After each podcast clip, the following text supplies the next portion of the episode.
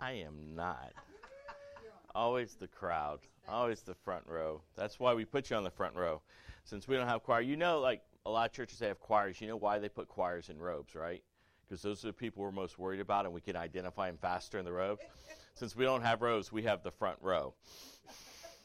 And so we want to make sure. But hey, I'm really glad you're here this morning. I'm very excited about this whole series that we're going through and everything. Don't even worry about it. It's technology. We love technology. So, but we're asking that question: who's your one? Who's the one person? The one person that maybe God has put in your life, in your job, in the next door, in the cubicle that you're working in. But there's one that I believe God has placed us in the path of, that we can invest in, that we can share in.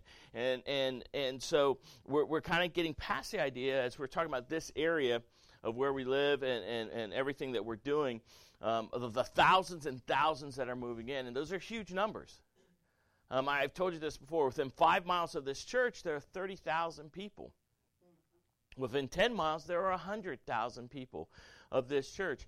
We don't have enough churches, and that's an awful lot of people, and that seems so overwhelming. And sometimes when we think of something so big and so great and so overwhelming, we're just like, well, there's no chance, there's no hope.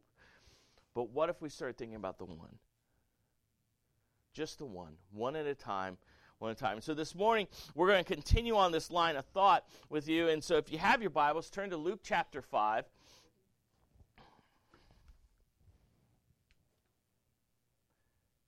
There we go. Now things are working. All right.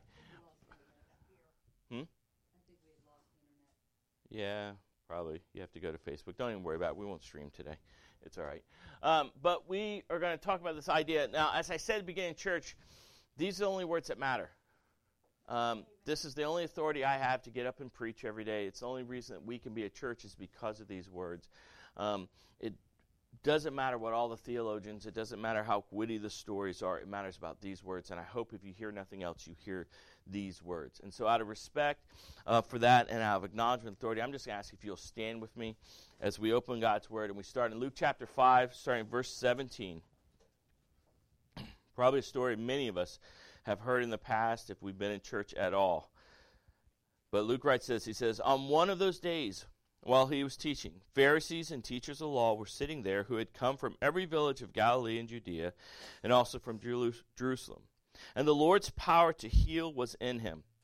Just then some men came carrying on a stretcher a man who was paralyzed.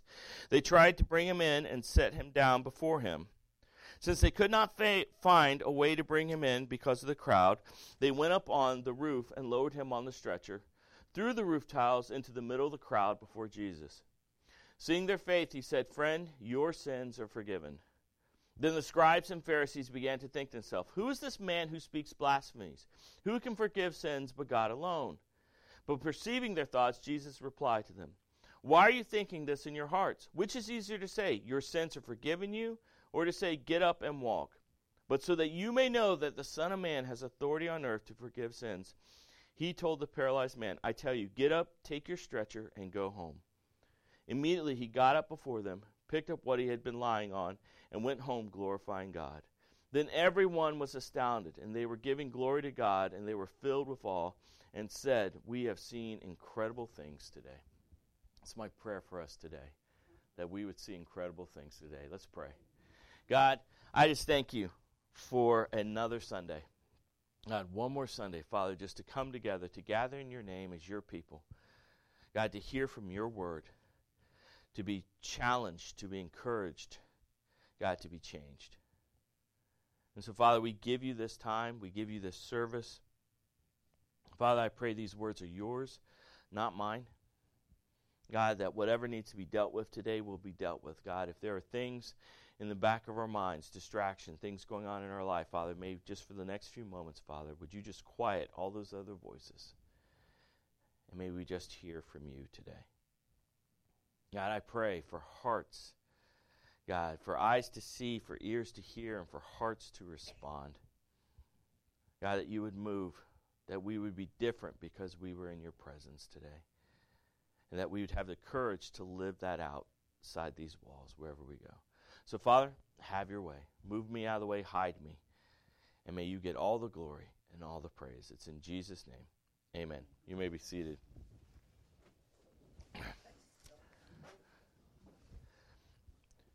So as I said, I don't want us to get so caught up in the millions and the thousands and the tens of thousands, all the people. I just want to start asking that question every week over the next few weeks, like, who's your one? See, I believe with all my heart that we are in the neighborhood we're at, we're in the job that we're at, we're in the circle of relationships that we're at because we are there to further God's kingdom and bring him glory. I think that's what Jesus was talking about in the Beatitudes when he was saying, you know, seek first his kingdom, then all these things will be added. And so that's what we want to do. We want to seek first, and we want to do that. And so the question comes then is like, so what do we do? See, I believe most people are caught up in the idea of missions. We love the idea of missions. We love the idea of going out, of seeing the world change. We're caught up in movements. This new generation, this millennial generation, is the most movement-driven generation we have probably seen in our entire history. I mean, we've seen amazing things happen. Kids with no shoes, they got shoes, people being fed. And we get caught up in these movements and we get excited about it. But the truth is we are a fan-based culture. We realize we love to cheer. I mean, think about it. If you're into sports at all, you've got the jerseys, you watch the game, you're looking on ESPN. If you have the app, it goes off in the middle of church, which mine I muted this week, with that do-do-do, do-do-do. Oh, who'd Florida State get this year? Are we going to have a good season, please, Lord? You know, we love to cheer. We love to be involved. But the truth is, most of us never step foot on that field at all. It's easy to cheer for people. We love to give to missions. I mean, we're giving right now. We love to give to Annie Armstrong or some mission organization. We love to pray for them. But the problem is we never make missions personal. And we are called to make being on mission, the spreading of the gospel, the furthering God's kingdom. We are called and commanded to make it personal to us. That there is something that each of us do. And so this morning, that's really what I want to talk about. It's like, how do we make it personal? And I think looking at this passage, we're going to see some of that. The very first thing I want you to notice about these gentlemen, and we've heard this story. Can you imagine? That's your house. You know, there's a big crowd. You got like Billy Graham shows up in town and everything, and he's in your house, and it's all packed, and people are coming, and it's great, and all of a sudden you hear like hammers and stuff, and your roof caves in, and so we're like, we couldn't get in, you know? I mean, this is an amazing picture, but the first thing we see about these people is they had a mission. They had a mission. They had a goal. They had a vision for their friend. They had a vision for doing it. And so the truth is, mission drives us, doesn't it? That's what we have mission on our state. Whatever what gets us up in the morning, it keeps us going when things are hard. It keeps us moving. And the truth is, we live as a culture on mission. All the major companies, they have mission statements. Some of you have family mission statements, and they're really pretty in calligraphy, and they're like in nice frames, and they're hanging on a wall. My family, it would probably be on like the side of a cardboard box in like marker with bad handwriting because I'd write it. But we have these missions drivers. I mean, the companies do it. And think about this. Here's Instagram. This is Instagram. Instagram's mission statement, to capture and share the world's moments. Isn't that beautiful? That's so lovely. By the way, your dinner is not a moment that I care to see. If anybody has Instagram, I'm telling you right now, stop taking pictures of what you're eating. I don't care. But that's Instagram, and there's millions of people. I mean, they have caught into it. I mean, before this, we have Facebook. Facebook's mission statement has changed a little bit over time. In the beginning, it was like connect and everything. Facebook's now is a media platform for grandma to keep up with her grandchildren. Strangest thing in the world was being on Facebook and having my mom and my mother-in-law ask me to be friends. How do you answer that? You know, you can't like dislike anymore. They took that button away. You're like, oh, I'm just ignored. No, I mean, but these are their mission statements. It drives them. You know, Jesus had a mission statement. His was found in Luke 19:10. He says, "For the Son of Man has come to seek and to save the lost." That was his mission. From the moment he was born, that was his mission statement, to come to seek and save the lost. These guys had a mission. Look back at verse 17. So you have this picture. Jesus, by this time, it's still early in his ministry, but people are starting to like, who is this guy? This guy's pretty amazing. He's doing amazing things. There's something special about it. And it says in 17, on one of those days while he was teaching, Pharisees and teachers of the law were sitting there who had come from every village of Galilee and Judea and also from Jerusalem. This is a big deal because this is actually the first time in Jesus' ministry where they're interacting. If you don't know what's going on, they're feeling Jesus out. They had already done John the Baptist. They'd done the same thing. They came out, listened to what he's teaching, kind of questioned. And the Pharisees, and we always give them a hard time, like, oh my gosh, they're the bad guys. They meant well. They had just taken so much of the law and all of that together and added to it that they made just the faith impossible. I mean, you think about it. They were so worried about it. Just kind of an idea of this. They were so worried about taking God's name in vain they wouldn't even speak it. They had taken the relationship there. And so they're here checking out Jesus, this teacher. And we talked about this last week about him being a rabbi, a very powerful rabbi, one that is something with authority that they hadn't heard before or seen before. And so they're there. And so it goes on. It says, and just then some men came, carrying on a stretcher, a man who was paralyzed. They tried to bring him in and set him down before him, but since they could not find a way to bring him in because of the crowd, they went up the roof and lowered him on the stretcher through the roof tiles into the middle of the crowd before Jesus. And seeing their faith, he said, "Friend, your sins are forgiven." It's this beautiful picture, but these guys, these friends, man, they had a mission. They wanted to get their friend in front of Jesus. They had heard about this. They believed that something amazing could happen, and so they had this mission, and so whatever it takes, they were going to do it, even if it meant climbing on some stranger's roof and pulling back the tiles and making a hole to get their friends. And Jesus, that's a mission. It drove them. And so my question for you this morning is, what drives you? What gets you up in the morning? Is it man, I got to make some more money. I got to pay some more bills. I got to spend another day at Disney. And another day, coffee. Is it coffee? Listen, all that stuff is good. Listen, I used to tell my students in all my years of student ministry, I said, listen, you should be the best student. Don't tell me you're a follower of Jesus and be that kid that screws around in class and talks back to the teacher. Be the very best student. And I'm not saying you have to get A's all the time, because not everybody can get A's. I had one of those daughters. Sometimes her best day was a C, and we were like, praise God, she passed. But you just do your best, and those are good things. It's good to build up savings in retirement and to have a little nest egg. It's all those good. But the truth is all that stuff is going to go away.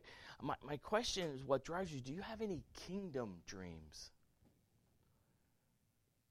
Do you have any dreams about what will it look like if God really moved in my community? What would happen if God just grabbed a hold of hearts and changed lives? What would happen to those families, those people that are wandering around? What would happen? See, I love it. One pastor once said, he said, if the size of your vision doesn't intimidate you, it's probably insulting to God. The size of your vision doesn't intimidate you, it is probably insulting to God. We put it this way. We like to dream a dream so big that if God's not in it, we're going to fail.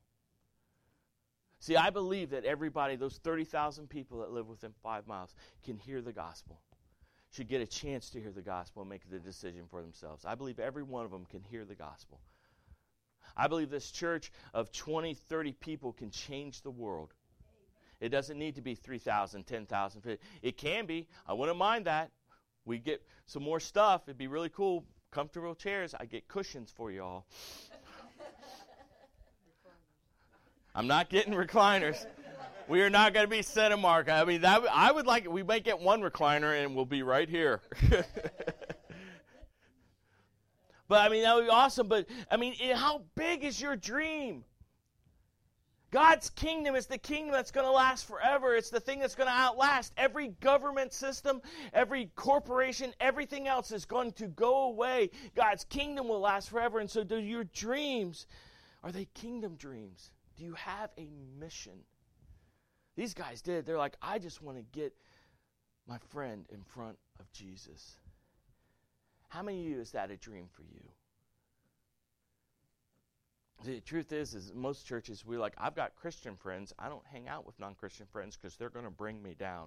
Can I just tell you something? If a non-Christian is going to affect your faith that much, then your faith is pathetic. There's a problem. I remember we took over a youth ministry, and it was fun because we came in. They're like, okay, you're taking everyone to camp. All these kids you've never met before, their parents don't know you, and you're going to take them out of the state. Have fun. Good luck. And there were like 10 of them, and so I'm hurrying up, and we sit around in a circle at camp. It was a wonderful camp. I remember talking to the kids and saying, hey, what's your vision? What do you want to see happen in this youth ministry? And everything. And one kid just looked at me and he's like, well, you know, we just want to stay close-knit and everything and really protect what we have. I was like, well, what about lost friends? They're like, no, they can't get in here because that will make things hard in us and we'll struggle in our faith. Poor kid, I think I scared him to death because I jumped up. I'm like, what? That's our mission. That was Jesus, to seek and save the lost. That's our mission. Listen, if you have no non-Christian friends, go make one. They're cool. They're funny. Don't look at them and expect them to act like Jesus. They don't know anything about them. I love it. I work at Universal. See, I've told you this. I don't care if this church gets 30,000. I'm probably going to stay working at Universal because I can come to you like I'm hanging out with a bunch of non-Christian people. We actually have a bet at work right now. I was in the Army for 7 years in the United States Cavalry. I was like, if you can think of a cuss word I haven't heard, I'll buy you lunch. And they're trying. But that's where we're supposed to be. Do you have a kingdom dream? Because the kingdom dream, if this is the kingdom, I got to tell you, this isn't worth my time. God's kingdom's worth my time. My life, every sacrifice I've ever made, that's worth my time. That's it. And so they had a mission. Also, they had an eager expectation. They were excited. They actually believed that Jesus could heal their friend. They believed something amazing was going to happen. Look at that again, verse 18 and 19.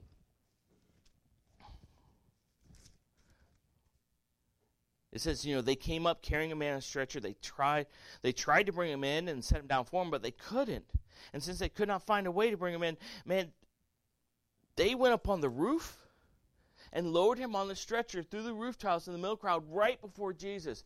If they didn't think Jesus could do this, if they didn't really believe that something amazing was going to happen, do you think they would risk the lawsuits and all the other stuff that would come by ripping someone's roof apart? No, they believed. They had an eager expectation. And unfortunately, so many of us show up to church and we don't expect anything anymore. It's so sad to me. What's the point? Why get up early and clean up and like iron your clothes? Like I told my mom, I tell my wife, I said, wrinkled look is in. She's like, no, go iron. And go through all that trouble and all that stuff to like look good and look your best and then just come in just to sit here for like, okay, I got to sing some songs, I hugged some necks. I got a new fresh mint because Patty changed the flavors in the mint thing. I got a free coffee. Cool. What's on TV today? I mean, it's. I got shows that I'm still streaming. I'm way behind.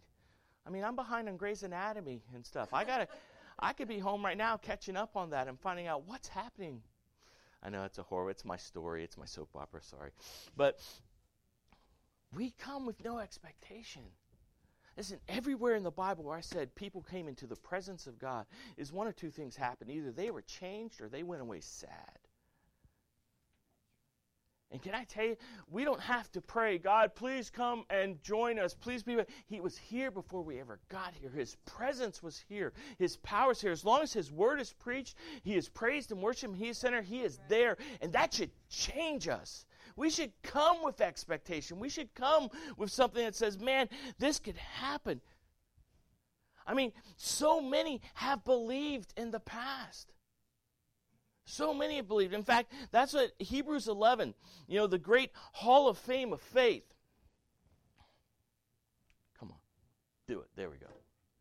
At the very end of that, when it talks about all these great people and the sacrifices made, look at what it says at the end of 11. It says, all these were approved through their faith, but they did not receive what was promised, since God had provided something better for us, so they would not be made perfect without us.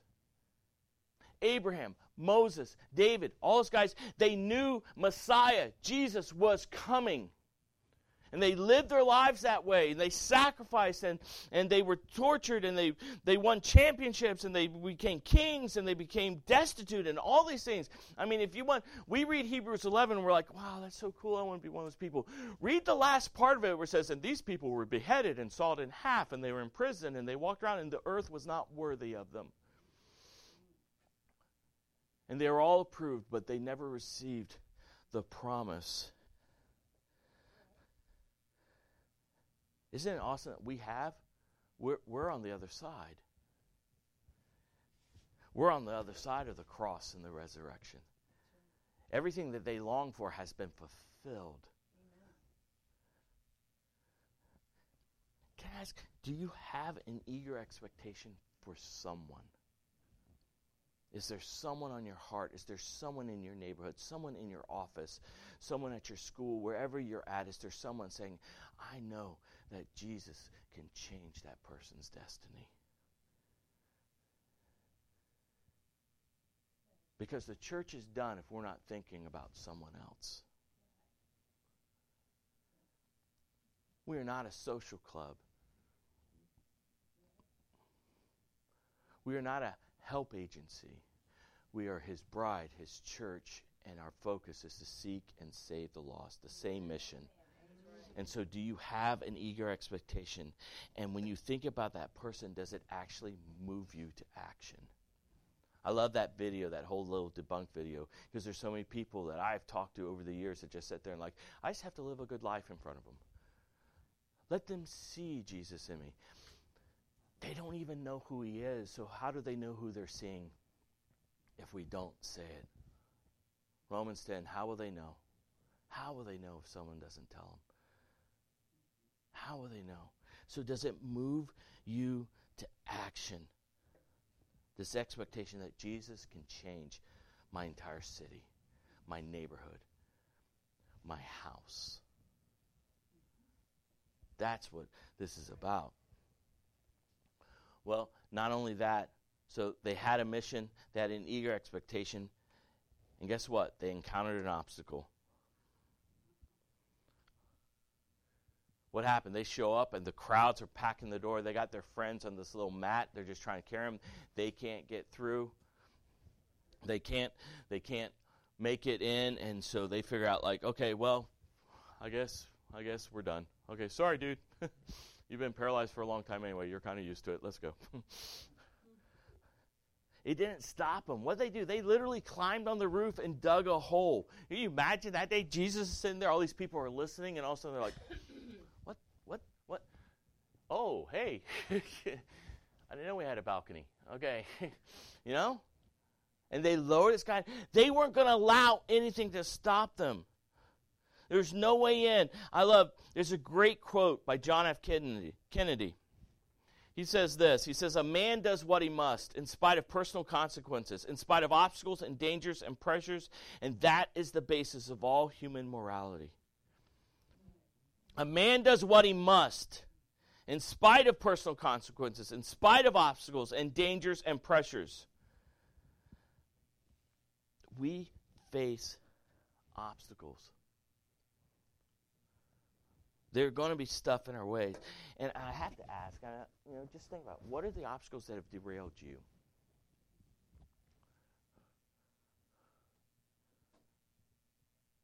What's the thing that stopped you? Well, I went in, I was going to start a conversation. I was going to tell them about Jesus, and they kind of laughed at me. So I took my ball, and I went home. We're not allowed to talk about Jesus in my job place. I may lose my job. This may cost me something. Yeah, it's going to cost you. Cost Jesus everything. Someone laughed at me, and I don't want to tell them. Of course they're going to laugh. Of course they're going to sit there and be argumentative. Of course they're going to be. We live in a world that says, I want to do it my way, God. I don't want to do it your way. That's the original sin. God, I don't want to do it your way. I want to do it my way. And I refuse to admit it because of the pride in my heart and the pride in my life that I need you. Of course you're going to do it. That's the greatest obstacle to coming to the gospel, to hearing the gospel, is that I can't do it.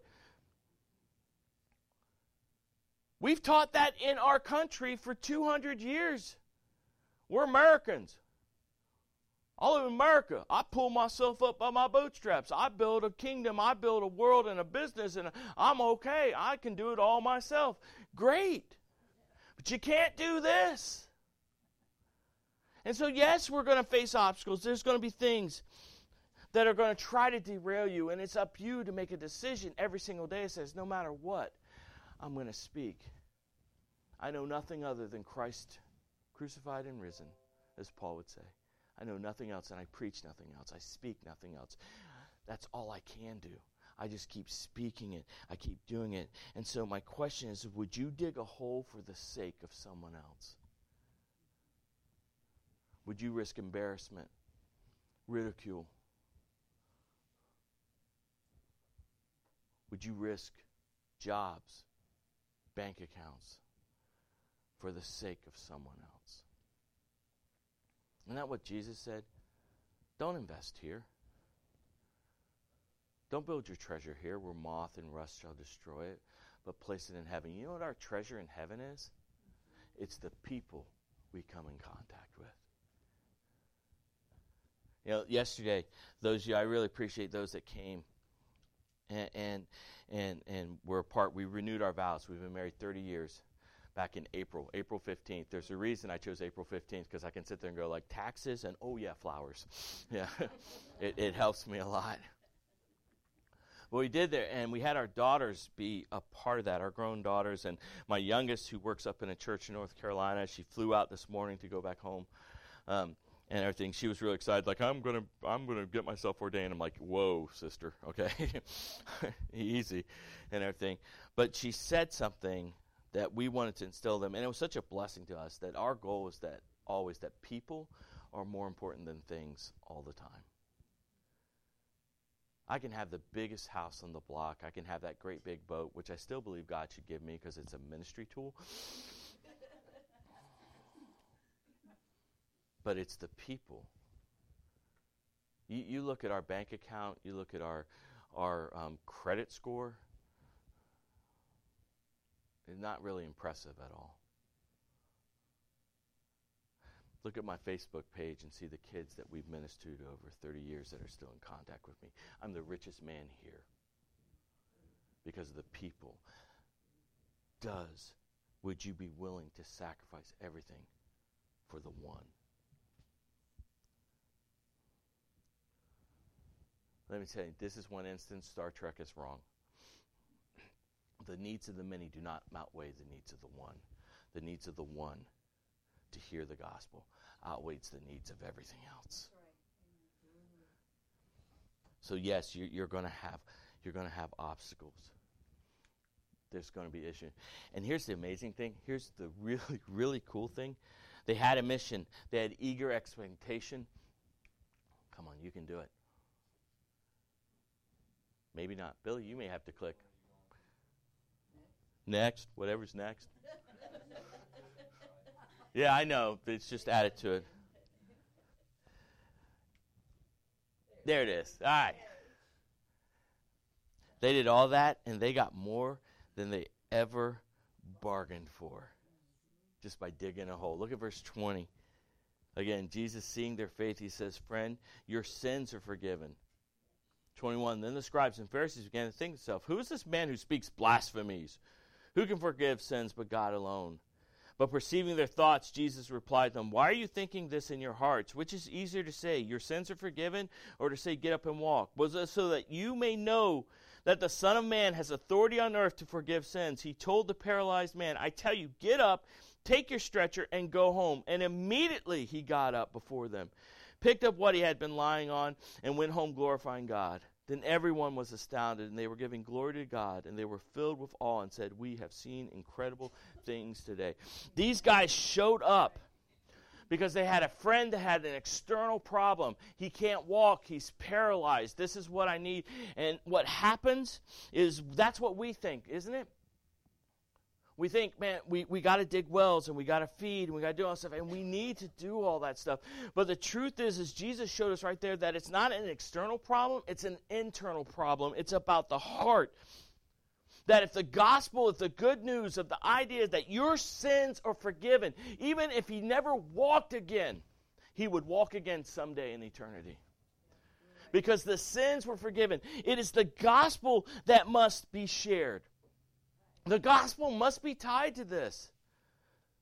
I think it's great, and I believe all my heart the church should be the greatest help organization in the entire planet. We should be feeding those that are hungry. We should be adopting the orphans. There should be no orphans. There are enough Christians on this planet. There should never be any orphans left on this planet.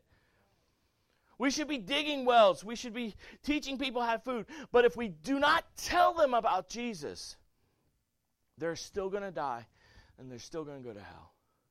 It has got to be tied to the gospel. And these guys, they came to see their friend walk. They came and saw their friend saved. So I'm telling you, we serve people. We do the blessing bags where we put bottles of waters in, and the panhandlers and people will see, I'm out of them. I got to fill some more bags.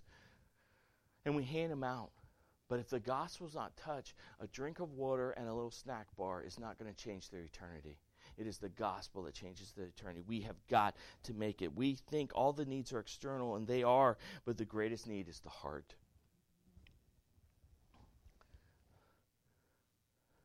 That's what he said. Jesus said in verse 23, "Which is easier to say, 'Your sins are forgiven,' or 'Get up and walk'? But so that you may know the Son of Man has authority on earth to forgive sins. I tell you, get up, take your stretcher, and go home." And by the way, Jewish thought back then is that everything bad happened to you because you were a sinner and you couldn't be healed until everything was forgiven and all this stuff. Can I tell you, it's not true. Bad things happen, yes, sometimes because of our choices and their consequences of our sin and our disobedience. But a lot of bad things happen because we live in a broken, fallen world that Christ came to redeem all of it. And so, yes, we share the gospel. We become the hands, the feet, and the mouth of Jesus to all those around us. Amen.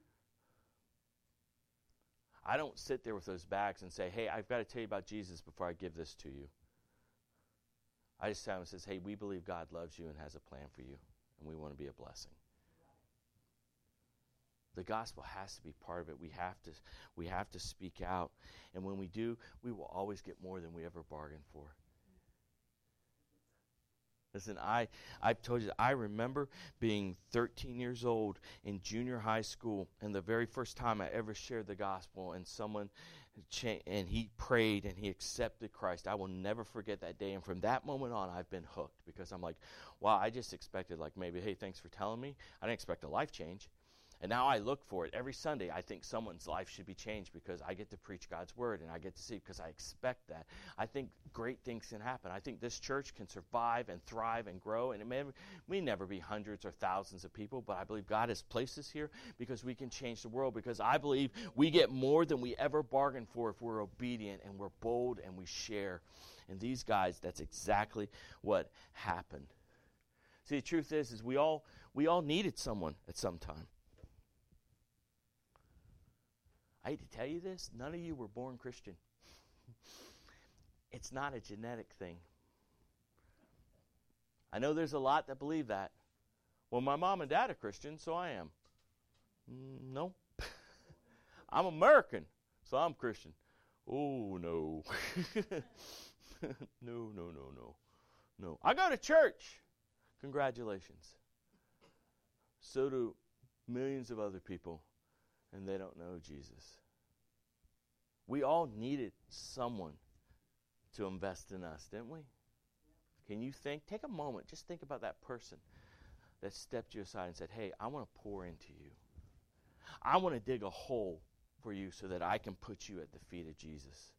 We all needed someone.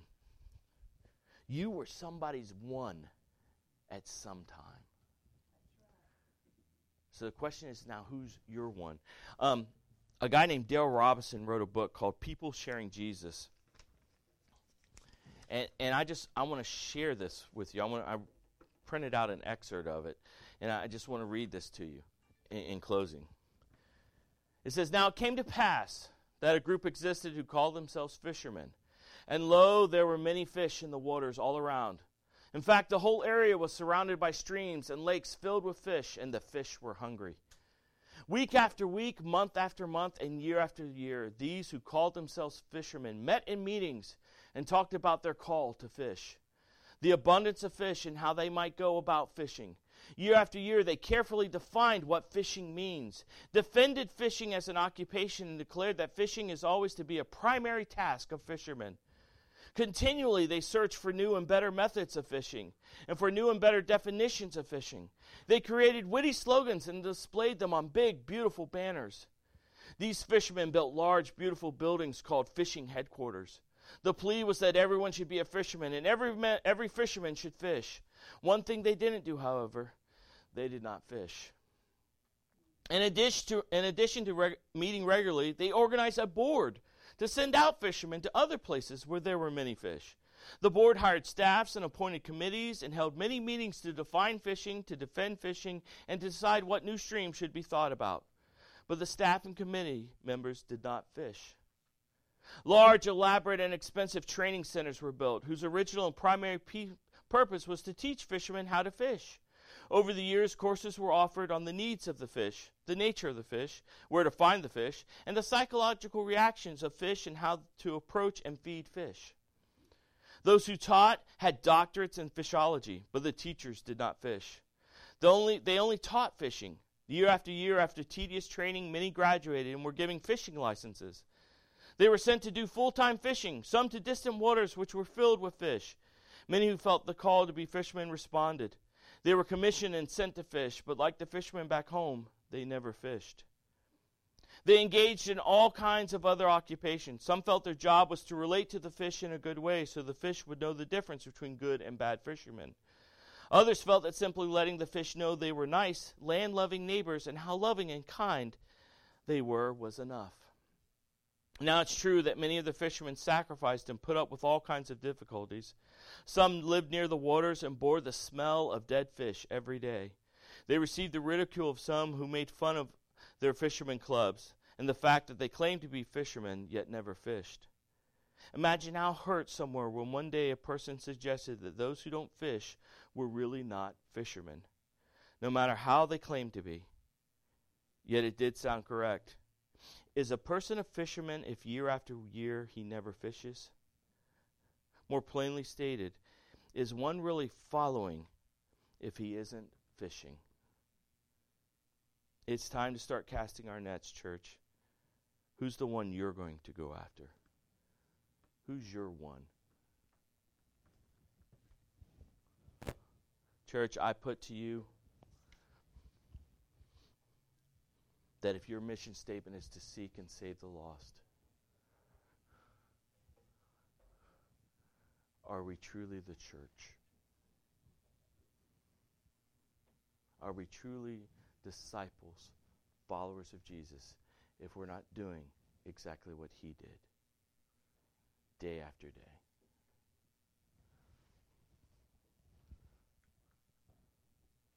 Who's your one?